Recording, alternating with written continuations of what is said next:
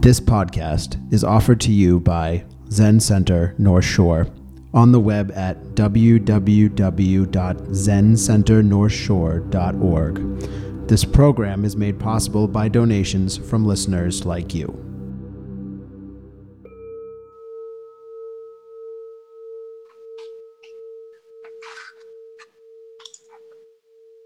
Good morning.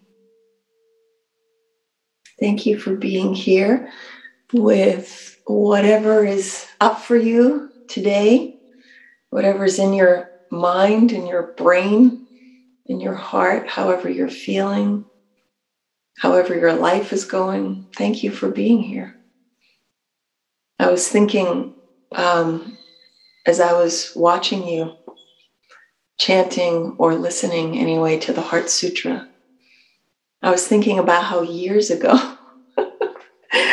a woman who had been practicing with the Marblehead Zen Center um, told me that she felt conned. she felt like she was being conned by me. And and she and I have maintained a friendship, and I've brought this up over the years, and she's always really embarrassed whenever I bring it up. I mean, there's there's pain and there's, you know, like, oh, you know, you don't want to con anybody, but it's kind of funny at the same time, too. It's like, what were you expecting? what do we think a Zen center is? What do we think Zen practice is? Who do we think we are when we show up in a place like this? Who do you think I am? What do you think a Zen priest is? Welcome, Ben. I'm glad you came back. I was thinking about you. So, you know, I just get the sense I'm with you. I am with you. I know religion has become a dirty word, you know, and it's really unfortunate. And I, I, I've debated this for years and years now. I am a religious figure. I'm a, I'm a Zen priest. I am part of that whole thing we call religion. And so, how do I square this being not square? I don't see myself as square. Maybe the older I get, the squarer I get. But at any rate, I, I remember, I'm just, this is a riff here, but I remember, um, and I do have notes, so I will get back to the point. but I do remember back in, when was it? It was like the early 90s, the Civil War in El Salvador was still happening. And I had gone there on a delegation of accompaniment from Washington, D.C. I was a dancer, I was in the modern dance scene. It was cool. It was like, yeah. And I speak Spanish. And I, I had gone to a college where a Jesuit university, Georgetown, which is very political and very involved, you know, at the heart of a lot of stuff, global politics, good and not so good at any rate, um, I had this whole background. I had studied with one of the Jesuits who replaced one of the Jesuits, one of the rectors of the University of Central America, um, when they were murdered in 1989. I graduated from Georgetown in 88. I took this class with Father Byrne in the spring. It was the spring before I graduated. And then the following year, the Jesuits were murdered and he was one of the replacements. So the class that I had taken with him was Catholic Church and Politics in Latin America. Um, yeah, all of this is to say that with this background and this background of that experience at Georgetown, speaking Spanish, being a dancer, a choreographer, modern dance, you know, super hip scene, as hip as it can be in Washington, D.C. I went to El Salvador and I went with Pastors for Peace. I didn't know I was going with a bunch of nuns and priests. You know, I thought I was just doing like a, you know, hasta la victoria siempre kind of thing, you know, just, I don't know, separate from religion. And I remember feeling squeamish, like around the nuns, like that's not me. I've never seen myself as a nun. However, when I encountered San Francisco Zen Center and Zen practice, I can't necessarily say that it was the priests at San Francisco Zen Center who I wanted to be like. I can't necessarily say exactly like that, but there was something about lineage and the accountability over the centuries and even the millennia, we can say, that had deep appeal. And then also, there's so much to say around this, but also that the teachers I did encounter, I saw as continuing to study, continuing to be students. So these were trustworthy aspects, in addition to this being a practice. This is religious practice, it's engaged faith. Our eyes are open. This is very important when we're sitting. It may not happen 100% of the time, but we sit with our eyes open. This is not about believing anything that anybody tells you. Even Shakyamuni Buddha said that. And I'm saying that to you. Don't believe what I'm telling you. I'm only here to ask you to engage and to engage with something specific like bowing and chanting. What I'm talking about today is bowing. And I want to have the chance, I see this as a creative opportunity to share like, why is it that I, a human being who still thinks herself to be pretty hip, am a religious person and not. So I, I know I need to clarify it is not religion as we've come to see these days, unfortunately, nothing to do with dogma, nothing to do with fundamentalism, everything to do with specificity, practicing something specific at a specific time with specific humans. You, even you, Ben, you're here for the first time. You're a specific person. you showed up at 8:30. You got here a few minutes early and maybe got a little freaked out but God bless you, you came back. uh, so the specificity of doing something with others, not when you feel like it, but when the schedule says this is what we're doing. This for me is totally freeing. This is why I'm here. And this is the most important thing we do is we have a fixed schedule with fixed offerings so that we ourselves won't be fixed because we aren't. we can't be fixed, but we go around thinking that we are, that we are actually cardboard cutouts. This is Joan. This is Seitetsu. This is Chris. I love it when you surprise me because I feel the peal of freedom. The ringing of, oh, one person leapt, leaped out of their fixed view of themselves. How is it that a guy like Chris puts his hands in Gassho? That's kind of cool. yeah. It's kind of amazing. And so this con, this conning, you know, I think it's, I bring this up and I laugh and I bring it up with my friend because I think it's really important to own whatever it is that we're feeling, you know. Um, and the more you practice and the more you do things like this, the more hypocritical you might feel. Because you might really think of yourself. Darlene used to say this. Darlene said, she went to a she went to a um, high school reunion. It was like I don't know a thirty or forty or something year reunion, and she said, um, "Well, I, I can't remember exactly what it was, but it was something like." They may think I'm the same old asshole, but I know. you know, like the hypocrisy might be that when we do this and when we bow and when we chant the Heart Sutra, we're supposed to be some kind of lofty beings.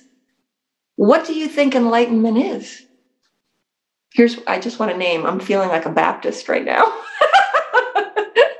is maybe the connection between me and Reverend Andre, who is a Baptist minister. Um, so when I talk about this conning, you know, in hypocrisy, this is just about and, and we chant it all the time in the Zen school. The Heart Sutra is about this. I'm talking about being free from duality, being free from the tyranny of thinking that the sacred is somewhere out there that you need to get to. And you need to become a good person who never hurts anybody anymore ever again in order to be part of the sacred. That is a big delusion. So, whether or not you know, every time we practice bowing, we are busting out of that trap of duality with our bodies, not as another concept. You know, it's not like you open the manual and say, okay, here's how you bust through duality. no, you do it and you don't know what the hell you're doing, and you do it anyway, because that's what the practice is here, and that's what our ancestors have done. Now it's tricky to talk about, although it's perfect to talk about, because not every Zen center, or do they still call themselves Zen centers? I don't know. I guess, actually, I can't really confirm this. I know that there are some Zen centers who don't chant in Japanese, who don't wear robes, you know, like from the Indian, Chinese, and Japanese traditions, who have gone full on American. But what is that? What is America? What is American? I mean, I'm Portuguese, man. you know, I'm not just American. And some people wonder why I don't use my Dharma name, Myozen, Hoen Myozen, which is a very cool name.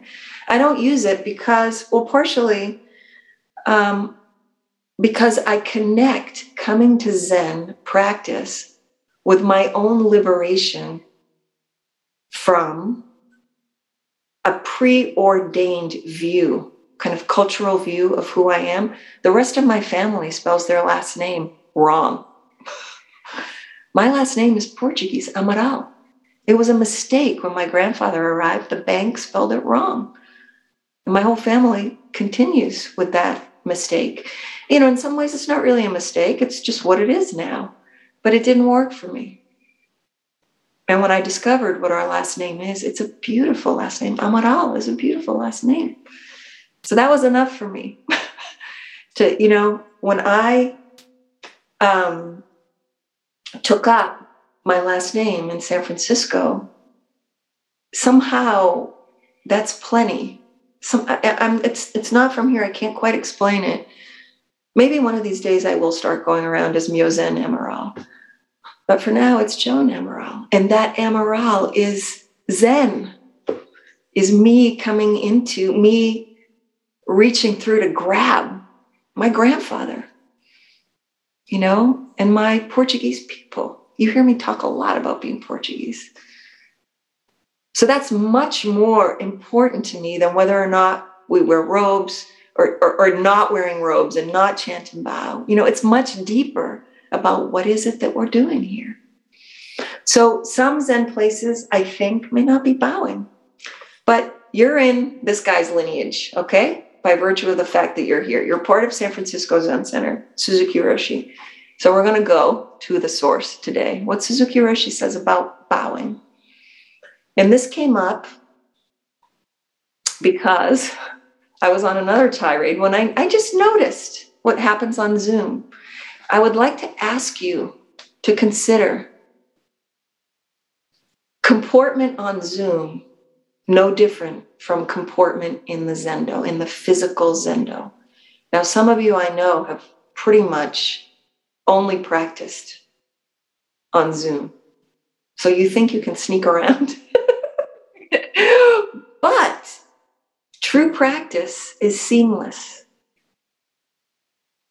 You know, so to just consider this for yourself, I'm not going to tell you what to do, but I am going to invite you to consider the true freedom is while we're on Zoom, it's wonderful that you get to come. And you get to have a little wiggle room, maybe for the first couple times when you're kind of freaked out and you can log off, or you can step outside of being seen, or you can just turn off your video.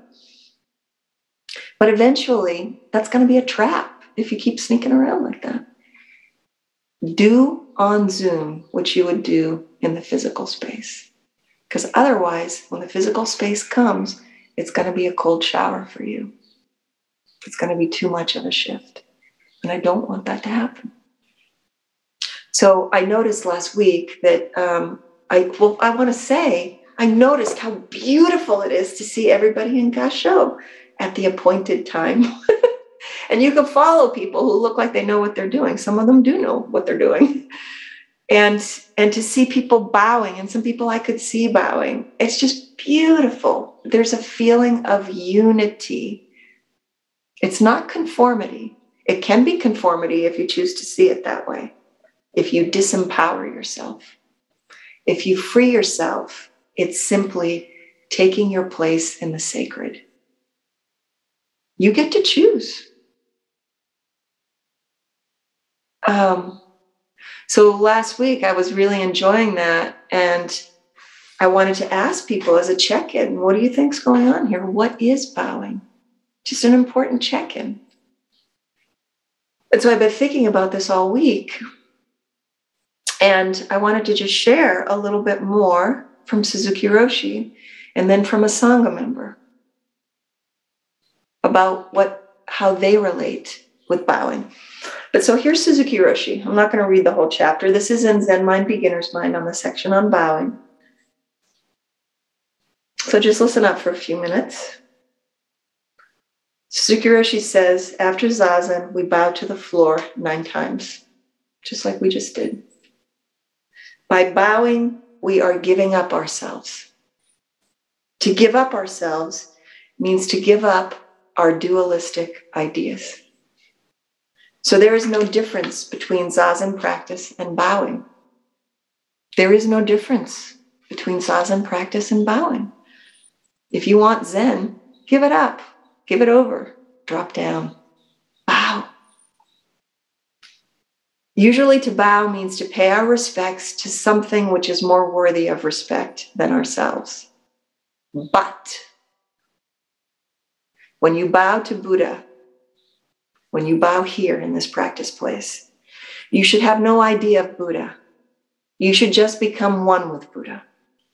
You are already holding Buddha himself. Becoming one with Buddha looks like this, and holding Buddha looks like this. Okay, that's the mudra for sitting. The cosmic mudra, mudra holding Buddha in your hands. You're already Buddha himself, herself, themselves. When you become one with Buddha, one with everything that exists, you find the true meaning of being. When you forget all your dualistic ideas, everything becomes your teacher. And everything can be the object of worship. I go like that because that's a word that came up the other day. I can't remember where. It was maybe in the welcome garden. When you forget all your dualistic ideas, everything becomes your teacher. I mentioned Shakyamuni Buddha earlier about he said on his deathbed, Don't believe what I've said, find out for yourself. And some of you remember, he also said, From now on, after I'm gone, from now on, this bright world and everything in it is your teacher. Be a lamp unto yourselves Everything in this world is your teacher. That's called being free of duality, being free of dualistic thinking. And then Suzuki Roshi says, when everything exists within your big mind, all dualistic relationships drop away. There's no distinction between heaven and earth, man and woman, teacher and disciple, Buddha and hypocrite, con man. um, and then he says, in your big mind, everything has the same value. Everything is Buddha himself. You see something or hear a sound, and there you have everything just as it is. In your practice, you should, you should accept everything as it is, giving to each thing the same respect given to a Buddha. Here there is Buddhahood, enlightenment, some people say. Then Buddha bows to Buddha, and you bow to yourself. This is the true bow. When you're bowing, when you're standing at an altar, or when you're bowing, you're bowing to you yourself and all beings, including Buddha. And when you bow to Buddha, you're not, not bowing to yourself. When you bow to Buddha, You're bowing to all beings, and you're one of those beings.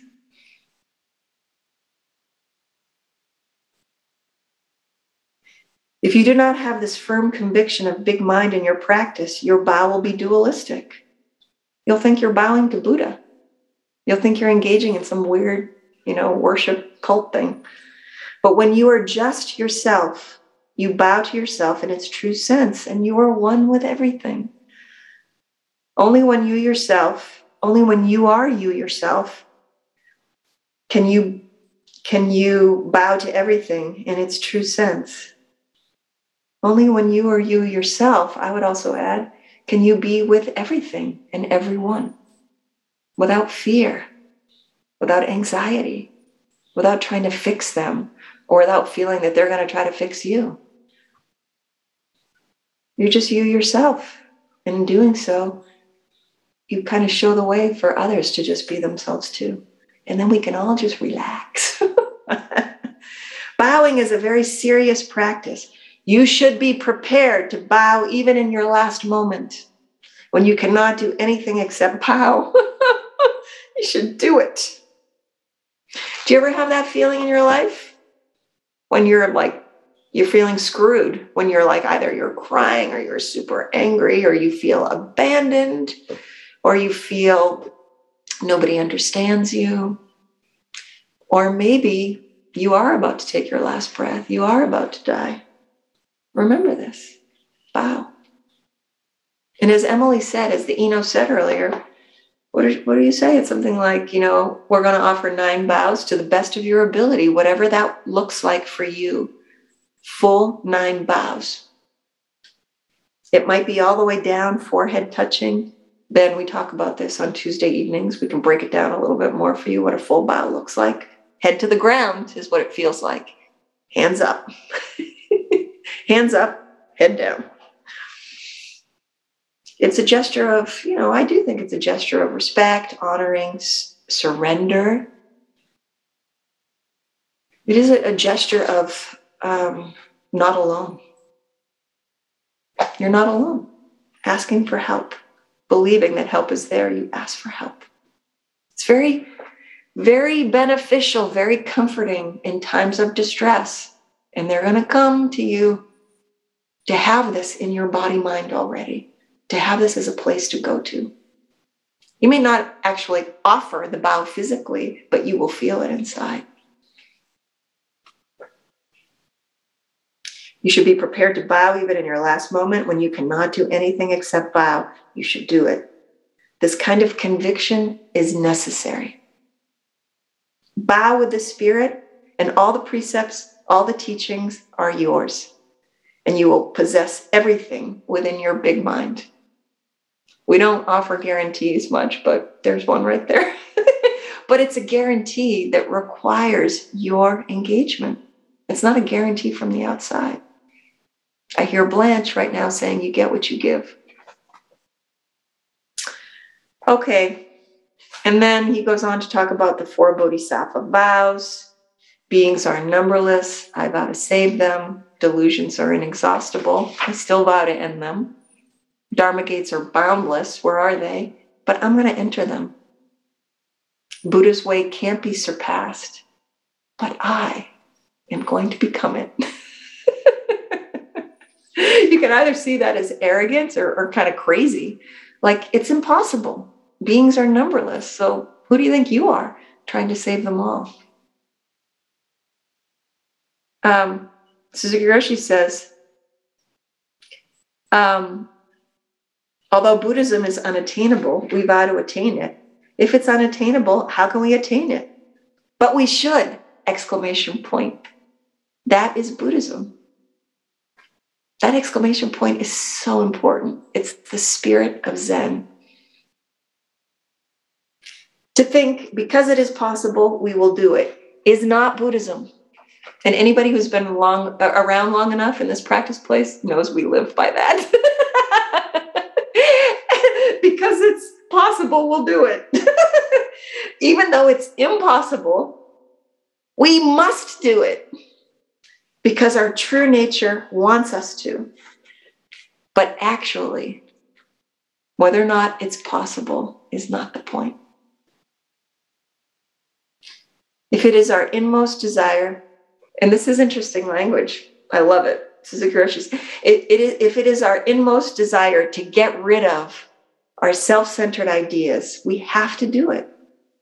When we make this effort, our inmost desire is appeased and nirvana is there. I know you've heard about nirvana, but do you know what it is? It means ceasing the thrashing. And there's no shortcut to ceasing this thrashing, thrashing, although it can happen right now. But that's not a shortcut. Before you determine to do it, you have difficulty. But once you start to do it, you have none. Your effort appeases your inmost desire. There's no other way to attain calmness. Calmness of mind does not mean you should stop your activity. Real calmness should be found in activity itself. All right. And then he says, last thing after you've practiced for a while, you will realize that it's not possible to make rapid, extraordinary progress. Sorry. for those of you who've been around for a while and think that you're going somewhere and that you're getting something. Even though you try very hard, the progress you make is always little by little. It's not like going out in a shower in which you know when you get wet. In a fog, you do not know you're getting wet, but as you keep walking, you get wet little by little. If your mind has ideas of progress, you may say, Oh, this pace is terrible. And maybe some of you are relating with that today. My parents are asking me, How's it going? And I'm just like, You know, what can I say? I show up and I sit. But actually, this pace is not terrible. When you get wet in a fog, it's very difficult to dry yourself. So there's no need to worry about progress. It's like studying a foreign language. You can't do it all of a sudden, but by repeating it over and over, you'll master it. This is the Soto Zen way of practice. We can say that we either make progress little by little or that we do not even expect to make progress. Just to be sincere and make our full effort in each moment is enough. There's no nirvana outside of our practice. Your practice itself is the cessation of suffering. Now, the question is whether or not you'll make contact with that. You'll see that and experience it for yourself. You can't without actually showing up and doing it. So, I really relate with this thing about the foreign language. You know, this is why they have immersive language programs eh, you know, we call it whatever, but just go to a place where they speak Spanish and just hang out with people who speak Spanish and preferably who don't speak any English at all. Immersion, samadhi, no trying to get away, just total willingness to be there. It's very interesting. It's very interesting to have your first fight in a foreign language, you know, to express pain in a foreign language for the first time to fall in love and express that in a foreign language. You learn so much about everything around the people who speak that language and how they live. And that's how you learn a language, not just through the words, but the context of the words and the feeling behind the words. Okay, so, all right, a couple things I want to point out before we we go into pairs. And Ben, this is a very important part. This is where the Sangha is going to break it down for you. And you may be weirded out by what I say, but they're going to help you. You know, they'll warm it up. It'll be doable. It's a very important part of what we do, especially on Zoom. For each one of us, including you, Ben, to express the Dharma in your own way. Each one of you will do that when we pair up. Okay, so just a few thoughts. Oh, lose someone. anyway, a few thoughts I wanted to share. Four, four thoughts about what Suzuki Roshi just shared. And this is my dance with Suzuki Roshi. You know, this is how I'm relating with Suzuki Roshi this morning, just from my own life. So, this, you know, giving up, the first one is giving up dualistic ideas. So this is this is about, you know, giving up dualistic ideas is dropping. Maybe some of you relate with this, dropping thinking our way through our lives as opposed to just simply living our lives. Thinking our way through our lives, having endless judgments and conclusions, continually comparing our life to someone else's, you know, um, being tyrannized by shoulds, by what others' expectations might be. Maybe that's why it was so funny to feel that I was conning someone. Someone told me they were conning them. That's where a relationship can begin. Well, what expectations did you actually have of me? What did you think was going on here? What is the nature of our relationship? That's the beginning of a true relationship, to have that conversation. So it was very refreshing to hear that person share what she actually was, how she was actually receiving me. Um, so the second thing is this thing around effort. This is so important. Going back to religion, religious practice, there's nothing passive about it. And that's how we're saved from being, I know it's dangerous to use this word, but a cult you know, or just simply an institution that does tithing or whatever, you know, that you raise money just to, you know, just to keep existing. But that we're, you know, we're we're all part of creating what the Zen Center is in an ongoing way. And we do that through our own practice. You know, at Tassajara at the monastery, not during the guest season in the summer necessarily, but that it would still applied during the monastic training period in the winter. It was like a felony to be caught in the staff office and not in the zendo, to be caught working during zazen time, to be caught working. We could always tell because the light would be on in the staff office. no, the most important work, if you belong to a Zen center, and you all do, is your practice of zazen. It's not a Zen center anymore if we're just falling into busyness. This was also one of the last things that the Buddha taught. He taught seven things to, he reminded his monks of seven things for them to, around their comportment, how to conduct themselves. And if they did these seven things, the Sangha could be expected to prosper and not decline. One of those seven things was not to fall into busyness. One of those seven things was to practice mindfulness every day. So, this effort is very important, but it's effort, you know, the effort of Zazen is also not effort in the usual dualistic, the usual worldly sense of effort. I'm working hard here. You know, when I said that, I clenched. No, the effort of Zazen is simply showing up and then continuing to show up for the 30 minutes in a period, in a state of willingness, a kind of whole bodied, whole minded willingness to just be right here.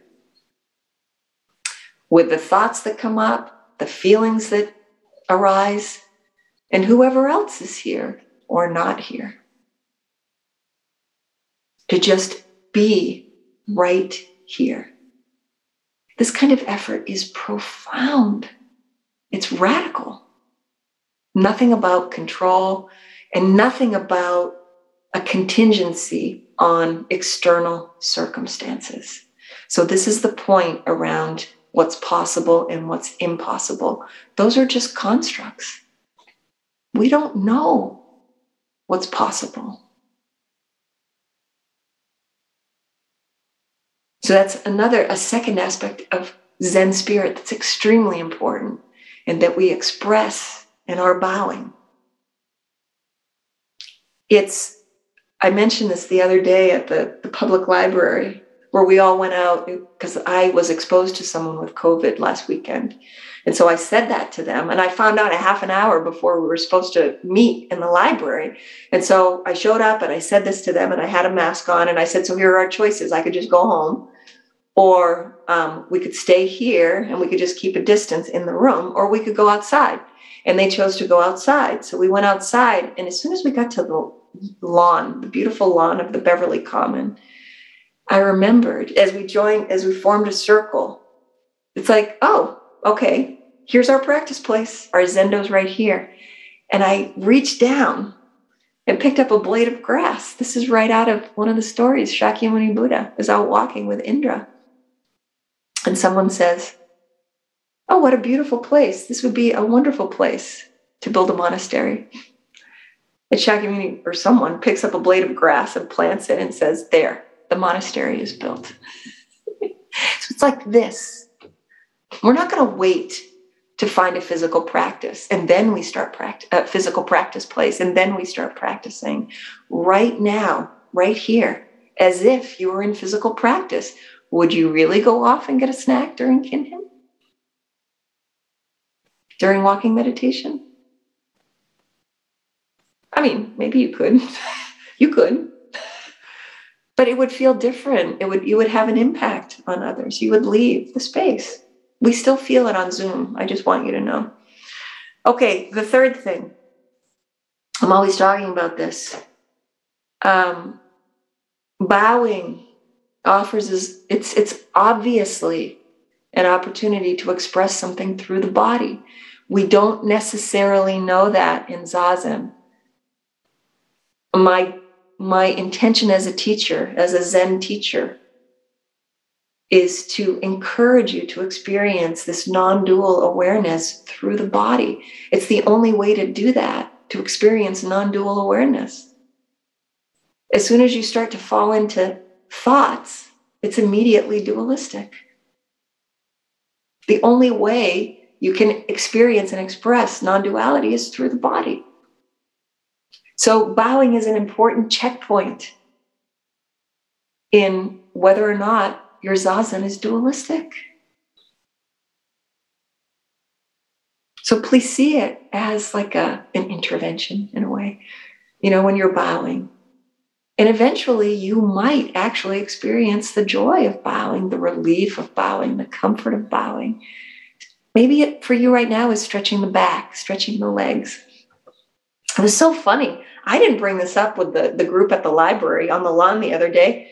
When I asked any questions, someone said, Could we practice bowing? It was so wild. It's just like it's in the air this week. And so we did right there on the grass. And it was so good. It was so beautiful to feel the grass on my forehead, you know, and to smell the earth. So it's a way that we, um, in the tidiness of Zen, we kind of shake that up especially with the nine bows, your heart rate should go up. You know, you should, you might even break a sweat, especially in the full moon ceremony that we have coming up on Wednesday, which will be in the Welcome Garden. You'll be able to do it in person. We'll have the Zoom option as well. But, um, oh, and I, I don't know if you'll be bowing or not. anyway, okay, maybe not.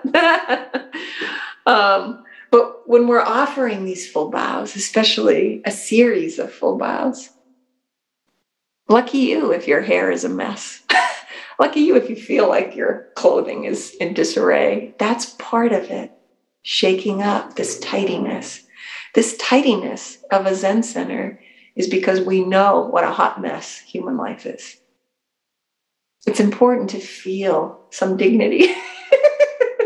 you know, some tranquility, some, you know, some serenity. Okay, the fourth point, the word is equanimity. When Suzuki Roshi is talking about the non dual aspect of bowing, Buddha bowing to Buddha, there's no sacred over here and then profane over here. There's just seeing everything with equal value.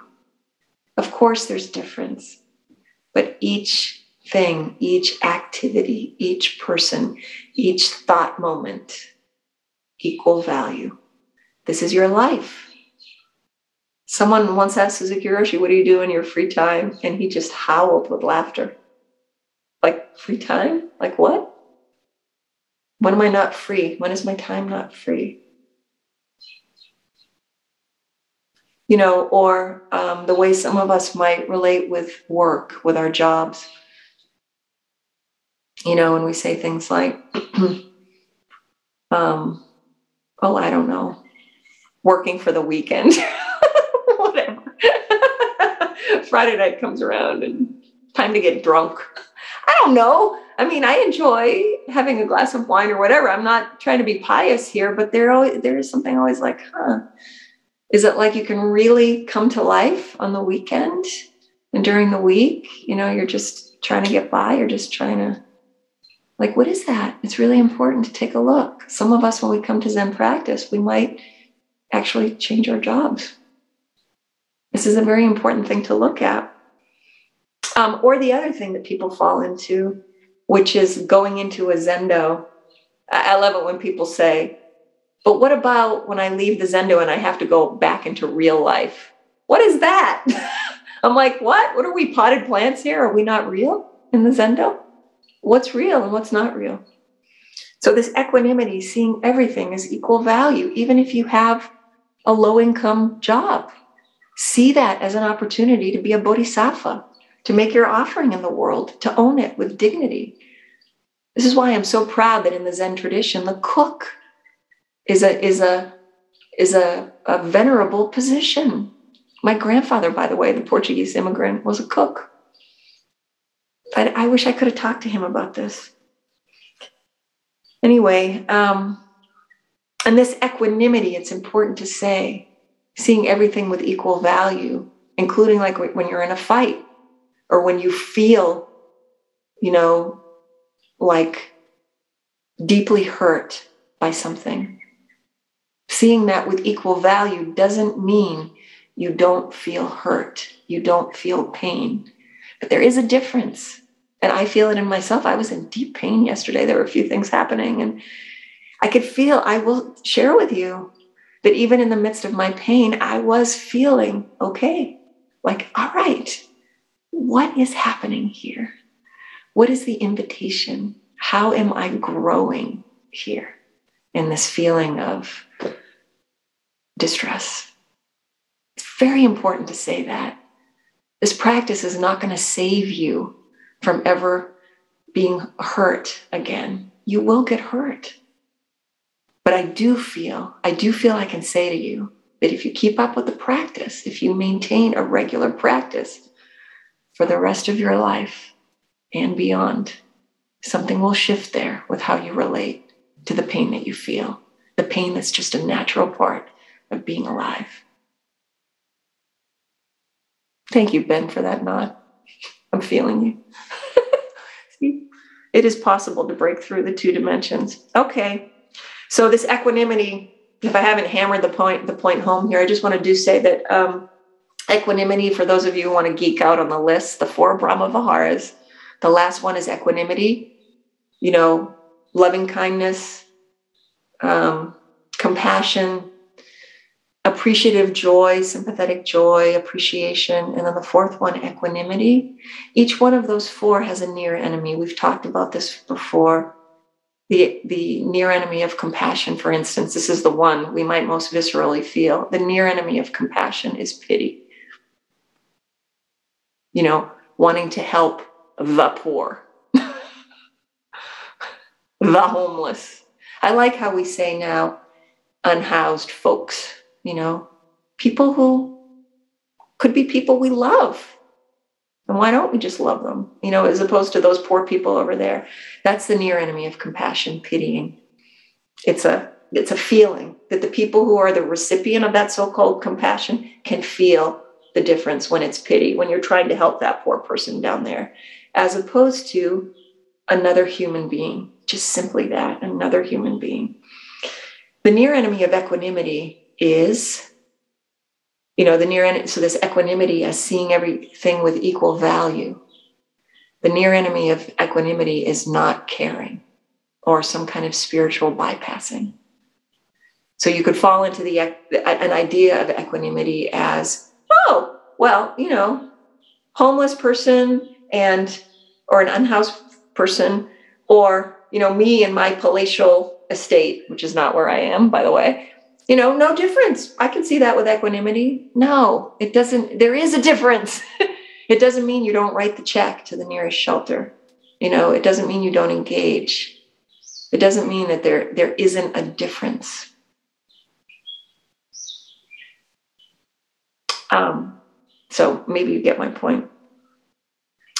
So simply this equanimity that we get to experience in bowing as seeing everything with equal value, seeing the joy of um, a party, like a birthday party, and feeling appreciated. You know, if it's your birthday and you feel appreciated, there's a way in which we might see that equally, and this might be a stretch, as equally beneficial to our heart as a difficult encounter with someone. If we're committed to living as a bodhisattva, which means being in solidarity with everyone without exception. We might see the times that we're in pain as an opportunity to remember what it feels like to be in pain. And maybe we can be more ardently there for someone else the next time they're in pain. Okay, so um, this bowing is just an invitation. It's simply an invitation. Get out of the head, get into the body, to explore. I've planted many seeds here this morning. Don't worry about it. It's in there. You don't have to memorize this. You don't have to remember anything. Besides, the longer you stick around, the more you see that I say the same thing over and over again. I try to give different stories, but I do have a different, a little different story this morning that I want to share with you. It comes from a Sangha member who, again, in the last week, just on their own, brought up bowing and brought up bowing in a in a really visceral way. Okay, so um, you know there is some truth to when we encounter as human beings the inevitability of old age, sickness, and death.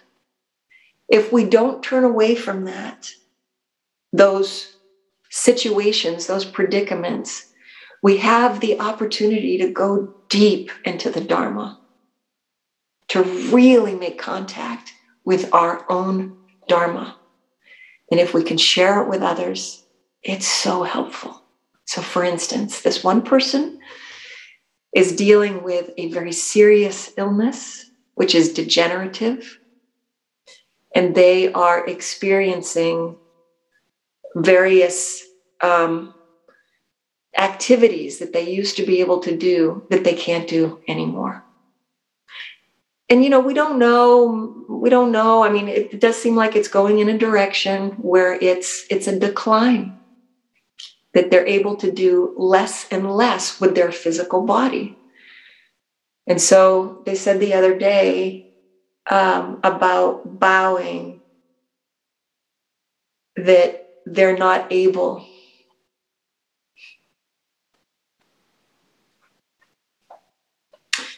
And the more you get to know me, I'm Portuguese and I cry. And I actually love to cry.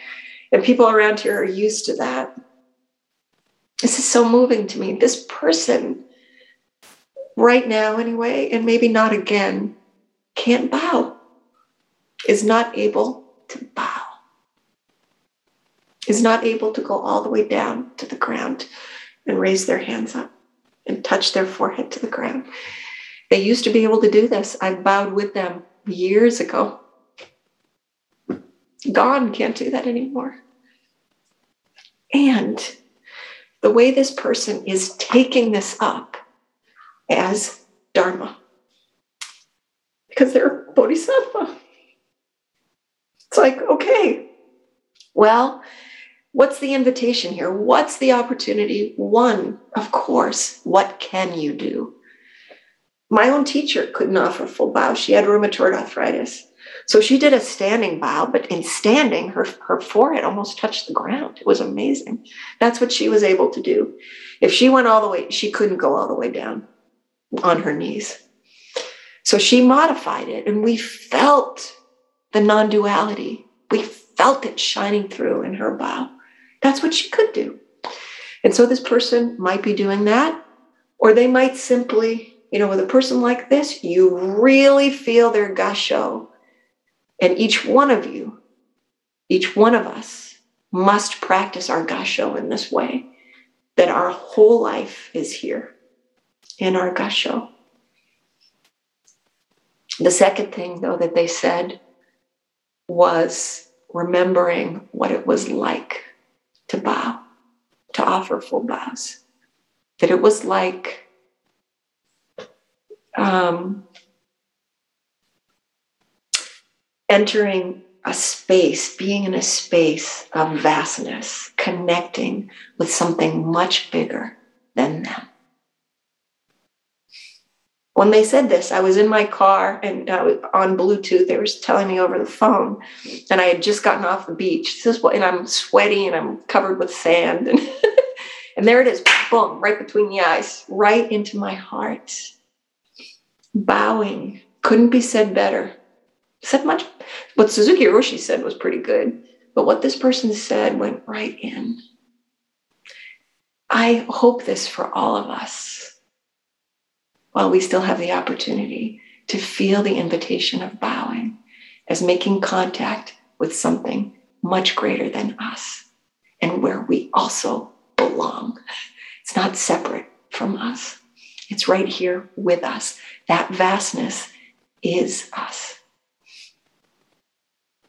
Okay, so thank you to the Sangha member. Thank you for Sangha thank you for the triple treasure because by the way i don't know this person wouldn't have been able to experience this without you. So thank you. Okay and now we shall i went longer than i wanted to but let's take let's take five minutes. And even if you've never bowed in your life what comes up for you when you think about bowing? Um, what comes up for those of you who do bow? Uh, how do you relate with bowing? What is bowing? Okay, so five minutes, and then we'll come back just for a minute with a larger group. Thank you so much.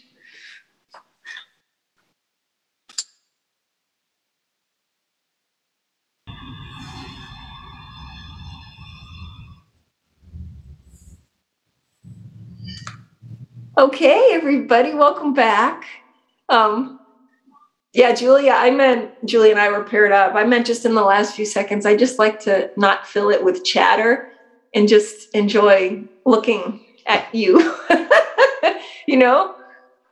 Anyway, I'm so glad that we had a chance to to talk to each other. Anybody want to share anything with the bigger group? Anything come up?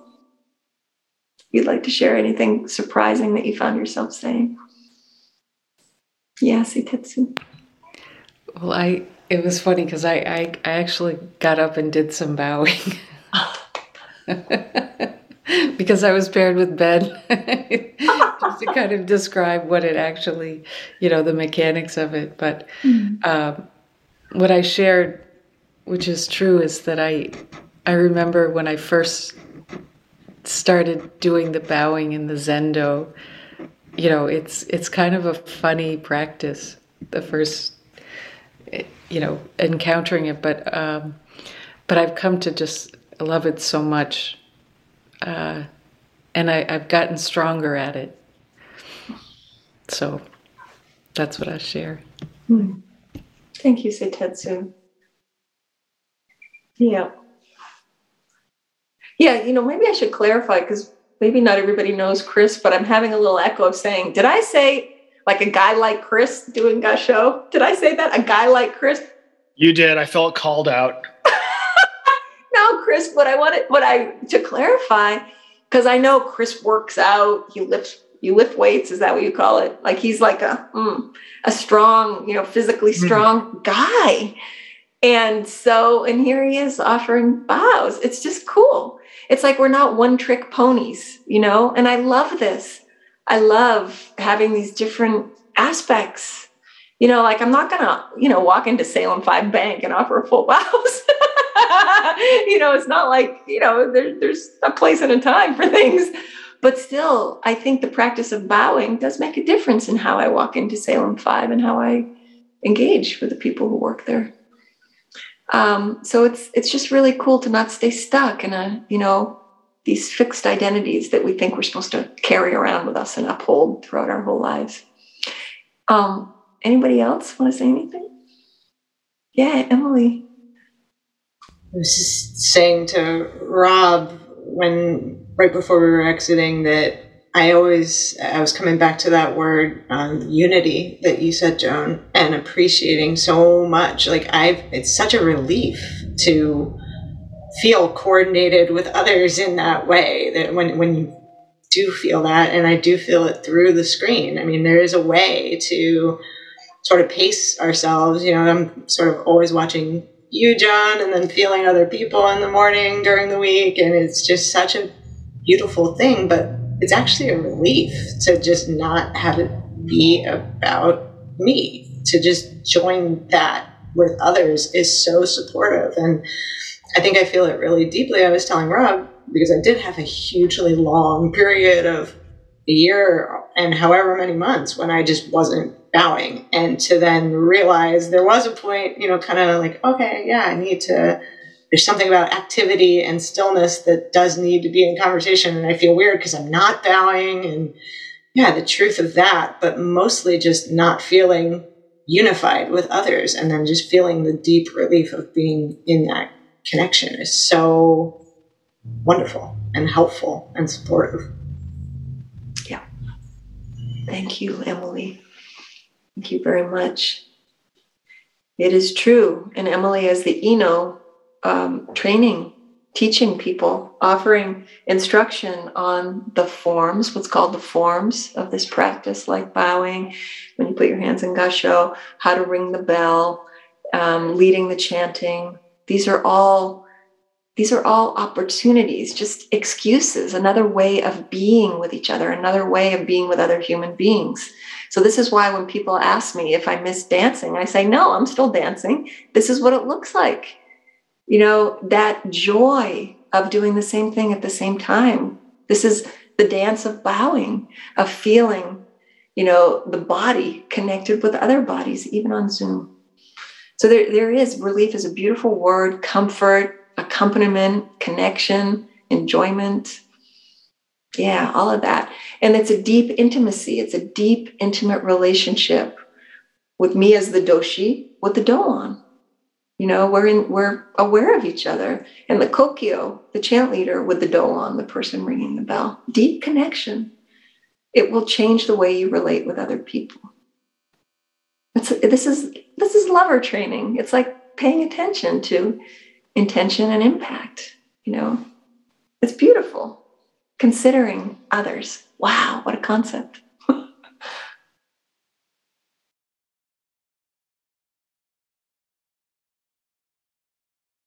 we hope you enjoyed this episode. This podcast is made possible by donations from listeners like you. For more information or to donate, please go to www.zencenternorthshore.org. Thank you.